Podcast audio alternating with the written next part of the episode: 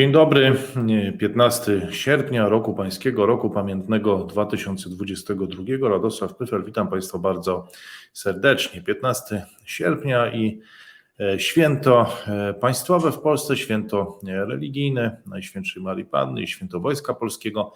Rocznica Wielkiej Bitwy e, Warszawskiej, 102 rocznica tej bitwy i jednocześnie, proszę Państwa, 173 dzień E, wojny na Ukrainie, czy też w Ukrainie, 173 dzień agresji Federacji Rosyjskiej e, e, na ten kraj i 173 dzień z rzędu, kiedy nagrywam dla Państwa jakiś komentarz i publikuję go na tym kanale. Oczywiście zaczynam od podziękowań dla wspierających darczyńców z całego świata i z całej Polski. To dzięki Wam ten e, kanał jest e, możliwy. Dzięki Wam nagrywamy codziennie te komentarze i to Wy umożliwiacie e, też ich oglądanie pozostałym widzom. Proszę Państwa, zaczynamy dzisiaj cztery tematy. Zaczynamy od kilku refleksji związanych ze świętem religijnym i wojskowym, bardzo ważnym dla nas świętem.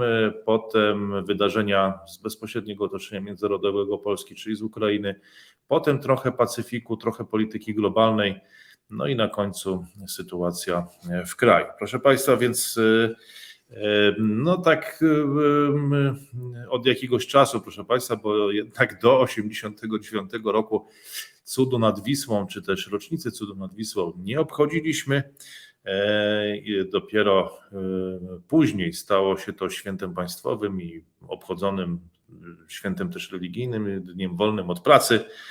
E, dominuje oczywiście, jak to w Polsce, taka retoryka mistyczna, romantyczna, metafizyczna, proszę Państwa.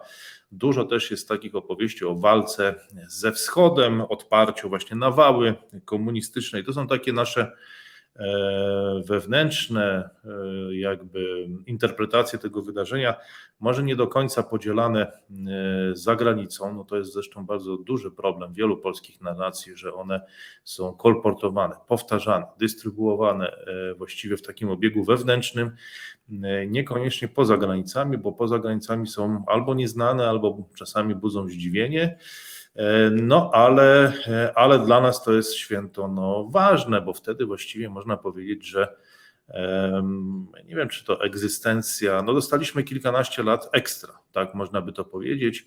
I nawet twierdzę, że nie kilkanaście lat ekstra, bo wtedy to chyba nie byłoby już nawet statusu PRL-u, tylko prawdopodobnie kolejnej republiki. Może bylibyśmy gdzieś takim, z takiej sytuacji, no pewnie nie w takiej sytuacji jak Białorusini, bo jednak członkiem ruskiego mira nigdy nie jesteśmy i nie będziemy, no ale powiedzmy, yy, no właśnie, no, w dużo gorszej to na pewno. To jest może temat na kolejny komentarz. No inna kwestia jest taka, że trzeba to święto cenić, dlatego że nawet jeśli w sposób taki jest przeżywany w taki sposób metafizyczny, oniryczny w pewien sposób, można powiedzieć, że tam są właśnie jakieś cuda niezwykłe się tutaj dzieją wokół tego wydarzenia. No jednak jest to zwycięstwo, proszę Państwa. Jednak jest to zwycięstwo, e, a to jest rzecz rzadko wybaczana w Polsce i rzadko też świętowana. A jednak, jednak to zwycięstwo e, zostało odniesione.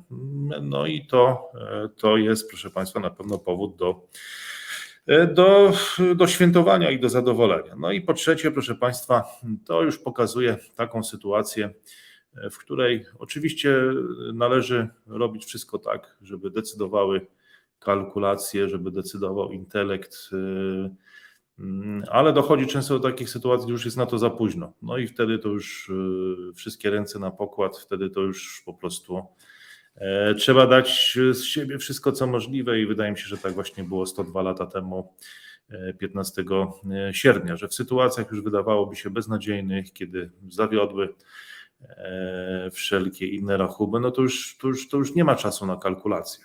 Ja oczywiście zawsze jestem zwolennikiem kalkulowania, myślenia, bo uważam, że myślenie ma, ma kolosalną przyszłość, no ale z drugiej strony E, są takie momenty w życiu, kiedy już e, po prostu e, no nie ma się nic do stracenia, kiedy już, kalkulac- kiedy już jest na kalkulację za późno. Wydaje mi się, że przecież niektórzy powiedzą, że nigdy nie jest za późno, bo żeby wygrać jakąś bitwę czy takie starcie, no to też jest to przecież rozgrywka na jakimś poziomie intelektualnym, trzeba było mieć e, plany, pewnego rodzaju jakiś pomysł. No tam się potem chyba zdaje się, że w II Rzeczpospolitej toczyła długo debata o tym, kto jest autorem tego zwycięstwa. Jedna narracja się przebiła, inna nie.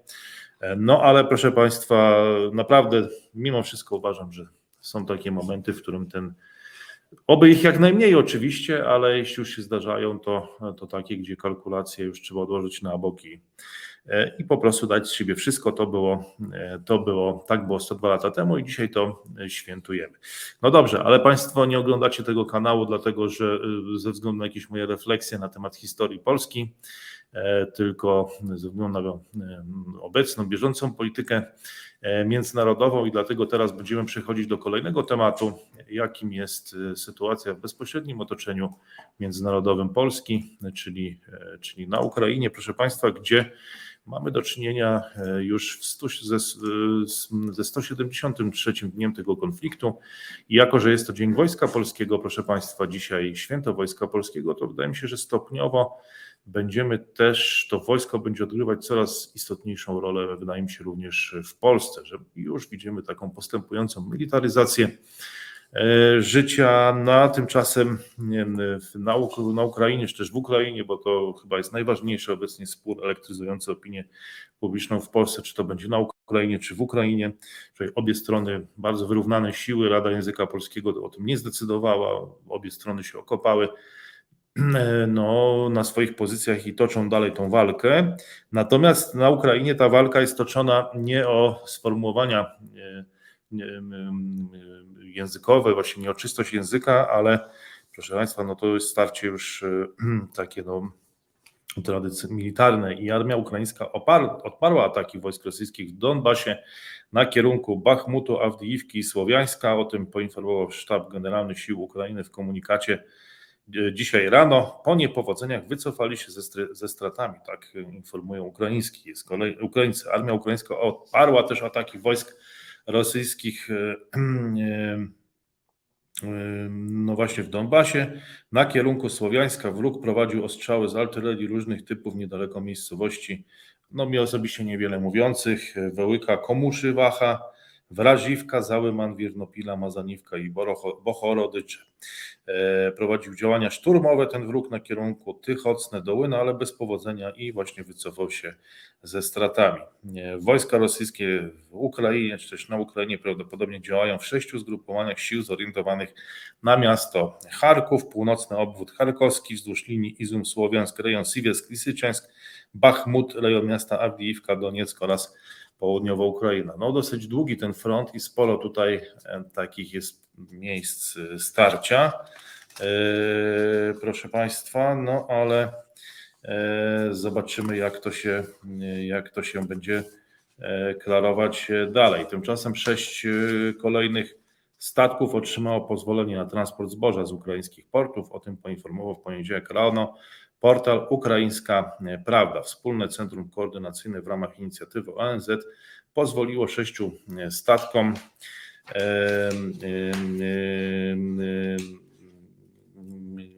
przybywającym na inspekcję przejść przez morski korytarz humanitarny na Morzu Czarnym.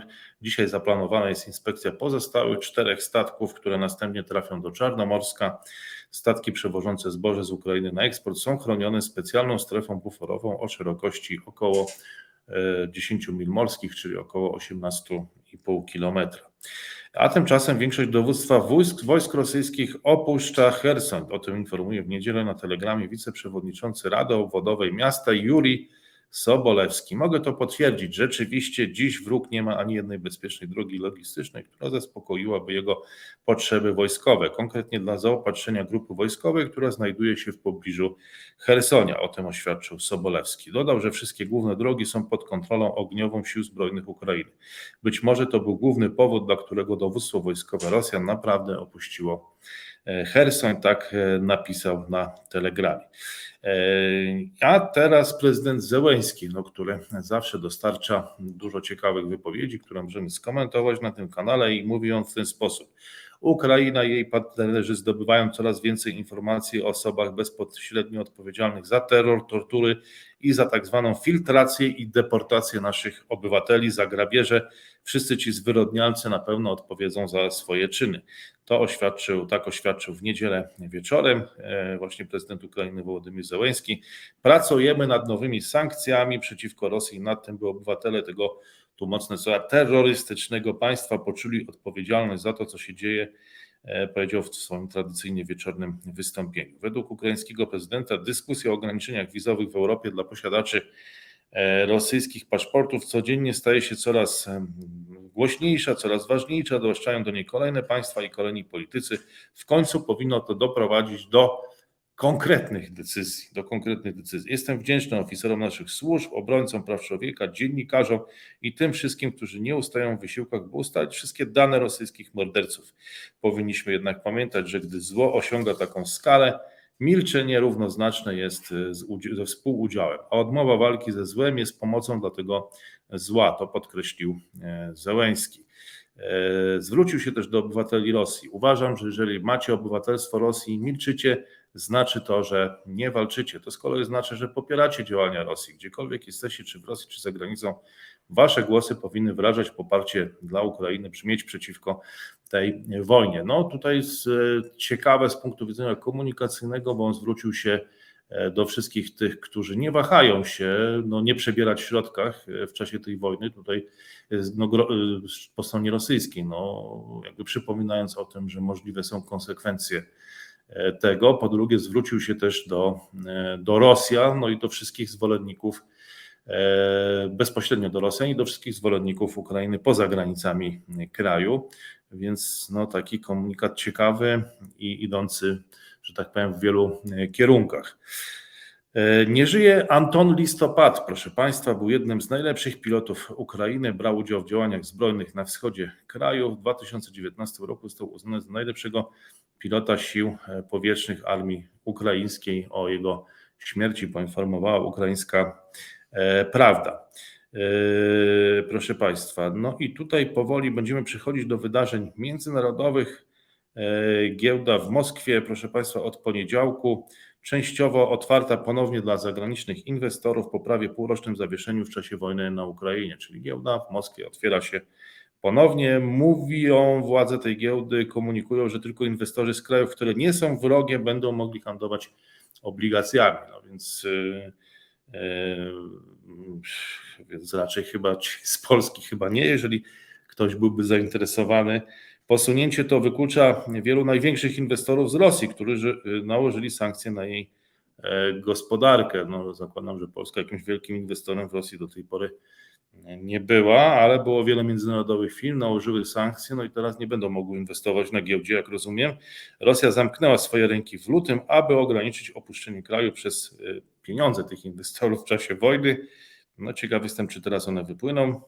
E, w oświadczeniu moskiewska giełda powiedziała, że ponownie otworzy swój rynek y, obligacji dla klientów nierezydentów z krajów, które nie są wrogie, a także nierezydentów, których ostatecznymi beneficjentami są rosyjskie podmioty prawne lub e, fizyczne. A tymczasem właśnie e, Chiny i Turcja prawdopodobnie znajdą się wśród tych, tych narodów, więc będą mogły tam inwestować w te obligacje, ponieważ one nie nałożyły na Rosji e, sankcji.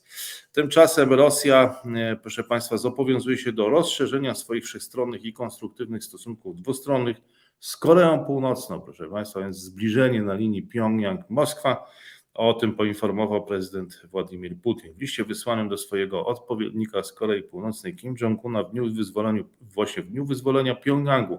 To jest ważna historyczna data dla Korei Północnej 15 sierpnia, jak się okazuje. Putin powiedział, że ruch ten będzie w interesie obu krajów. Z kolei Kim powiedział, że przyjaźń między oboma narodami została wykuta w drugiej wojnie światowej wraz ze zwycięstwem nad Japonią, o, którym, o czym jeszcze zaraz e, powiem. Dodał, że ich koleżeńska przyjaźń będzie się umacniać. Według raportu północno-koreańskich mediów państwowych e, KCNA Putin powiedział, że rozszerzenie stosunków dwustronnych będzie zgodne z interesami obu E, kraju w swoim, e, no właśnie, w swoim liście Kim powiedział o tej koleżeńskiej przyjaźni o wykutej wojnie antyjapońskiej i że została ona skonsolidowana, była konsolidowana i rozwijana wiek po wieku. No na razie to już wchodzimy chyba w drugi wiek. Oczywiście to jeszcze trwa niecałe 100 lat, chociaż Korea Północna jest już chyba w tym momencie naj, najdłu, najdłu, krajem komunistycznym, który najdłużej przetrwał. Już przetrwał chyba jest dłużej niż sam Związek Radziecki. No ale no właśnie, ale to no formalnie jeszcze takim krajem są Chiny ludowe, ale to już jest może temat na inną dyskusję, czy mamy do czynienia w Chinach z takim prawdziwym komunizmem, no, czy tym jest też komunizm północno-koreański. No dobrze, ale przejdźmy teraz do wydarzeń międzynarodowych. Chociaż pozostajemy, proszę Państwa, w rozważaniach dotyczących nie bitwy warszawskiej, ale polityki międzynarodowej, proszę Państwa, i tej drugiej wojny światowej, bo 15 sierpnia to ważna data również historii Japonii, to kapitulacja Japonii w II wojnie światowej, to wtedy pojawił się cesarz Hirohito, który no, poinformował o kapitulacji w audycji radiowej. Japończycy byli zszokowani i to byli zszokowani podwójnie. Po pierwsze, dlatego, że cesarz miał status istoty boskiej, w związku z tym no, usłyszenie jego głosu, głosu człowieka w radiu, no było szokiem po raz pierwszy, zresztą większość Japończyków ten głos Hirohito, cesarza Hirohito usłyszała. No i po drugie, oczywiście ta kapitulacja, która była trudna do zaakceptowania, ale no ale, ale chyba konieczna ze względu na rozwój wypadków i wydarzeń w tamtym czasie. Wojna światowa w Europie już dobiegła końca, jak wszyscy dobrze wiemy, w maju. W Azji dopiero zakończyła się formalnie 2 września, no a 15 sierpnia właśnie w radiu cesarz Hito ogłosił, ogłosił kapitulację Japonii. No i Fumio Kishida w dzisiejszym oświadczeniu stwierdził, że zapewnił, że Japonia nigdy nie doprowadzi do wybuchu kolejnej wojny. Można powiedzieć, że to była taka troszkę szpileczka wbita, no właśnie, ciekawe w do jakich wniosków, kto tutaj może wywołać wojnę w regionie, w, czy komu wbił tą szpileczkę Fumio Kishida tym stwierdzeniem, że to na pewno nie będzie Japonia. No jestem ciekaw Państwa interpretacji, spodziewam się jakie, jakie będą Państwa typy.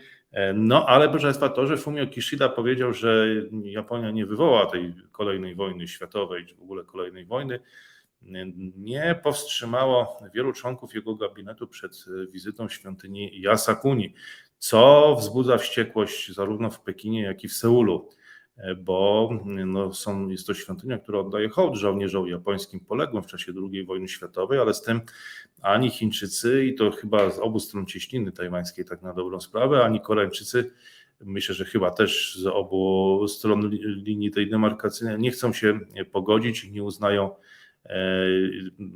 tego, tego faktu, czy w ogóle tych, tych żołnierzy za, za żołnierzy, e, tylko, tylko no nawet takie słyszałem określenia w Chinach, że za zbrodniarzy. No i w związku z tym każda taka wizyta wywołuje olbrzymie, olbrzymie e, proszę Państwa, no, mm, kontrowersje w tych, w tych krajach. E, czy w tych, w tych stolicach, w tych miejscach. E, proszę Państwa, Salman Rushdie to, e, to znany pisarz, który został już wielokrotnie został wielokrotnie dźgnięty nożem przed publicznym wystąpieniem w piątek w Nowym Jorku, w stanie Nowy Jork i to jego zwolennicy podobno są winni tego ataku, powiedział w poniedziałek rzecznik irańskiego Ministerstwa Spraw Zagranicznych Nasser Kanani. No dobrze, że proszę Państwa jeszcze być może będzie do czynienia z taką sytuacją, że niektórzy będą się sami sztyletować na swoich e, spotkaniach e, publicznych, no ale e, tutaj no, autor szatańskich setów, no, jednak dzieła, które na gruncie islamu jest nie do obrony, no i taki incydent, proszę Państwa, w Stanach Zjednoczonych. Tymczasem saudyjski gigant naftowy Aramco pobił swój własny rekord, osiągając 48 miliardów 400 milionów dolarów zysku za drugi kwartał 2022 roku. Zdaje się, że w, również i w Polsce zwiększa ten koncern swoje wpływy, konsumując część aktywów Lotosu po tej fuzji z Orlenem. E, jest to wzrost o 90%, proszę Państwa, rok do roku, znaczy największy zarobek dla największego na świecie eksportera energii od czasów jego wejścia na giełdę 3 lata temu. Inwazja Rosji na Ukrainę spowodowała gwałtowny wzrost cen ropy i gazu. E, no i tutaj Aramco jest jednym z jego e, beneficjentów. Rosja jest też jednym z największych eksporterów na świecie, ale kraje zachodnie zobowiązały się do ograniczenia zależności od tego kraju w zakresie potrzeb energetycznych. No i to oznacza, że kierują się w stronę Aramco, w stronę Arabii Saudyjskiej, która też jakoś za bardzo od Rosji się nie zawsze odcina, to wiemy i to widzimy po ostatnich miesiącach. Według Bloomberga dane saudyjskiego giganta naftowego stanowią największy kwartalny skorygowany zysk jakiejkolwiek spółki giełdowej, proszę Państwa. No więc no, są tacy, który, dla których te mm, wydarzenia wojenne no, spowodowały jakieś nowe możliwości, proszę Państwa. Więc oprócz rekordowych zysków, państwowy saudyjski gigant energetyczny ogłosił, że utrzyma swoją dywidendę na niezmienionym poziomie 18 miliardów 800 milionów, milionów dolarów za trzeci kwartał. Firma powiedziała, że będzie nadal się rozwijać, aby zaspokoić e, popyt, proszę Państwa. No i mamy e, smutną wiadomość. Tutaj widzicie Państwo za moimi plecami e, nekrolog właściwie zdjęcie indyjskiego miliardera Rakesha Junjuwala, który odchodzi w wieku 62 lat. Junjuwa zbił fortunę na giełdzie, umarł w szpitalu w Mumbai. To jest takie bardzo specyficzne miasto w Indiach, bardzo no, międzynarodowe, chyba najbardziej takie miasto handlowe, portowe. Szpital podał, że przyczyną jego śmierci było nagłe zatrzymanie akcji serca. Często był nazywany indyjskim Warrenem Buffettem. E, miał majątek szacowany na wartość netto około 5 miliardów 800 milionów e, dolarów, tak oceniał to magazyn Forbes. Był częścią pokolenia e, inwestorów, którzy skorzystali z historycznych reform w 1991 roku, które otworzyły gospodarkę Indii. Premier Narendra Modi złożył hołd Junjuwalowi, który no, był no, niezwykle aktywnym graczem na indyjskich E, giełdach. E, no i to niewątpliwie dzisiaj ważne wydarzenie w Indiach, a Indie to jest niezwykle ważny kraj. E, dzisiaj no, widzimy w globalnej gospodarce. Tymczasem, proszę Państwa, w Wielkiej Brytanii Partia Pracy wezwała do przedłużenia podatku od spółek naftowych i gazowych, aby sfinansować zamrożenie limitu cen energii. No, te spółki zyskują, zarabiają. Dzisiaj to chyba już nawet i teściowa mogłaby poprowadzić jakąś spółkę naftową i gazową, bo E, tak korzystne stały się e, e, po prostu okoliczności i taka jest dobra koniunktura, żeby te spółki odnosiły zysk. Limit, maksymalna kwota, którą dostawcy mogą pobierać za średnie zużycie ma według prognoz wynieść 3582 funty w październiku i 4266 funtów w styczniu. Lider Sir Keir Starmer powiedział, że jeśli plan pracy zostanie przyjęty, typowa rodzina zobaczy oszczędności w wyniku 1000 funtów. No oczywiście na koszt tych spółek gazowych i naftowych, które tyle zarabiają, to to zostanie im ujęte.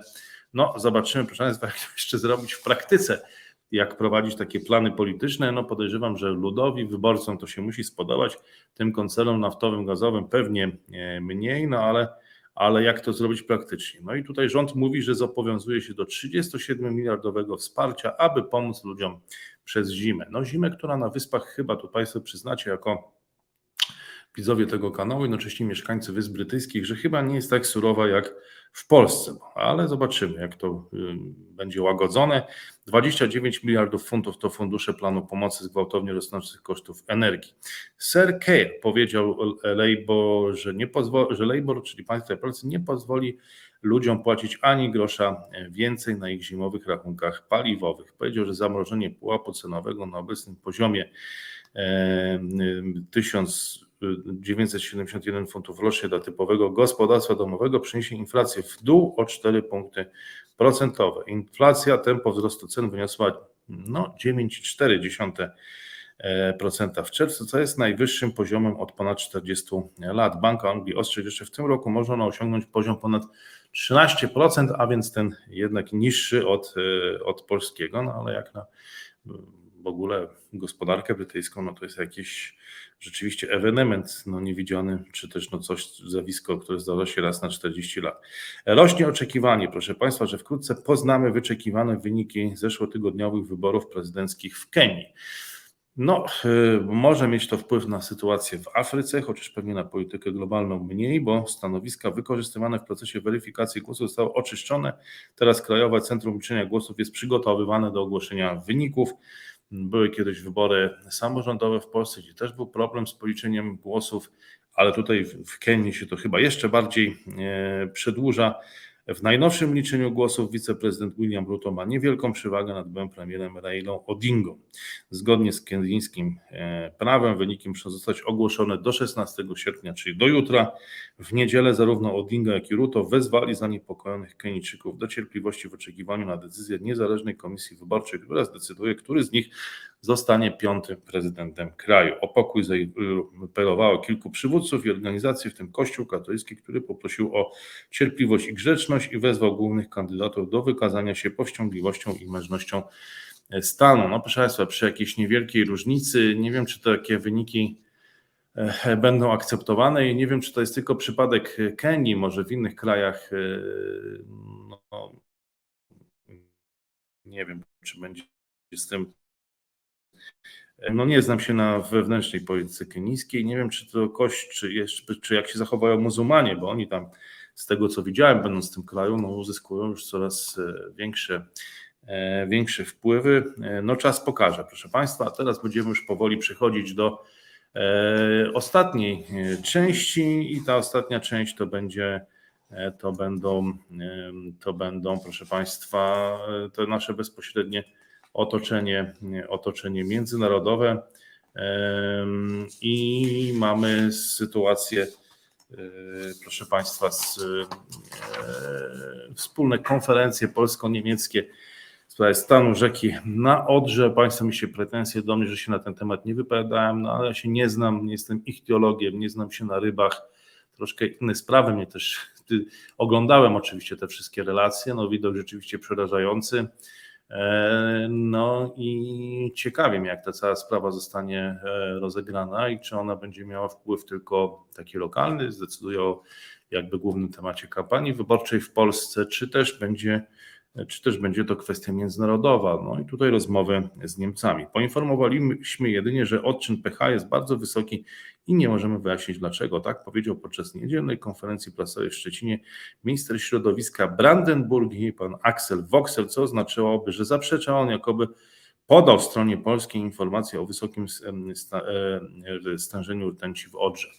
Czyli nie podał takich informacji, tak wynika z tego oświadczenia, chociaż tak, takie oświadczenie mu przypisywano. W późniejszym wpisie na Twitterze Fogel podkreślił jednak, że podczas konferencji prasowej nie odnosił się do kwestii rtęci, a przez tłumacza został zapytany rzekomy cytat, że woda z Ody z Odry parzy ręce. No nie, może trzeba tutaj zachowywać jakieś wierne tłumaczenia, bo każde słowo tutaj może, proszę Państwa, mieć, być istotne. E, Fundacja Klimatyczna e, Mecklenburgii Pomorza Przedniego musiała ujawnić kluczowe dane o swojej działalności. Pokazują one, jak e, hojny był kremlowski koncert Gazprom, który korzystając z pomocy fundacji do ukończenia gazociągu Nord Stream 2 Mowa jest po prostu o 192 milionach euro. O tym informuje Weltam Zontag. Te próbki z Odry, proszę Państwa, jeszcze raz wracamy do tego tematu, zostaną przebadane pod kątem 300 potencjalnych substancji. O tym powiedziała minister klimatu i środowiska Anna Moskwa w niedzielę w Szczecinie, właśnie w czasie tego spotkania ministrów do spraw środowiska i gospodarki Polski E, i Niemiec w sprawie zanieczyszczenia e, rzeki. Tymczasem Niemcy muszą zużyć, e, zmniejszyć zużycie gazu o 1 piątą, aby uniknąć paraliżującego niedoboru tej zimy, powiedział niemiecki regulator. Przedsiębiorstwa i gospodarstwa domowe w kraju przygotowują się do największego kryzysu energetycznego w Europie od pokolenia. O tym pisze Financial Times. No i zobaczymy, proszę Państwa, jak to wszystko będzie wyglądać. Jeżeli Europa przetrwa zimę, E, a najpierw wypowiedź Jacka Sasina, który mówi, że nie ma mowy o chora optymizmie, ale jest ostrożny optymizm. Prądu w gniazdkach na pewno nie zabraknie. O tym właśnie wicepremier, minister aktywów państwowych Jacek Sasin powiedział w wywiadzie e, dla tygodnika sieci, więc była to wypowiedź taka tyrteńska, mobilizująca właśnie do, do tej jesieni, proszę Państwa, no, która może być kluczowa, jesień i zima. E, no, zobaczymy, jak to jak to się zmaterializuje w rzeczywistości, w praktyce. Bo tutaj ciekawa uwaga z kolei Pawła Borysa, z prezesa Polskiego Funduszu Rozwoju, który mówi, że jeśli Europa przetrwa tą zimę, to Rosja już w przyszłym roku nie będzie w stanie destabilizować cen energii. No właśnie, tylko czy przetrwa, jak to będzie z Niemcami również i z innymi krajami, no to ciekawa e, sprawa.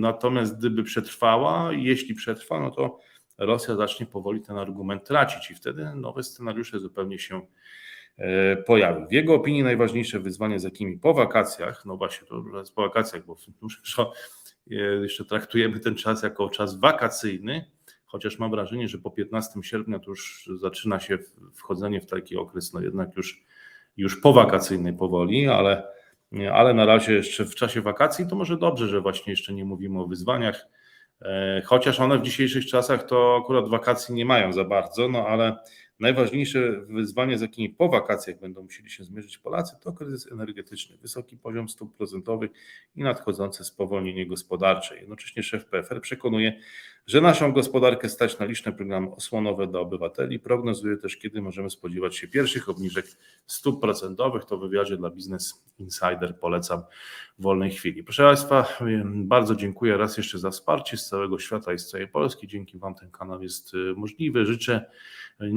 wyobraźni i zdrowego rozsądku w nieograniczonych ilościach, ale we właściwych proporcjach, dystansu, obiektywizmu, na ile to możliwe. Mam nadzieję, że z tym dystansem i obiektywizmem w tym dzisiejszym komentarzu nie przesadzałem. Cieszmy się, proszę Państwa, zatem latem, cieszmy się 102. rocznicą Bitwy Warszawskiej, cieszmy się świętem, dniem świątecznym.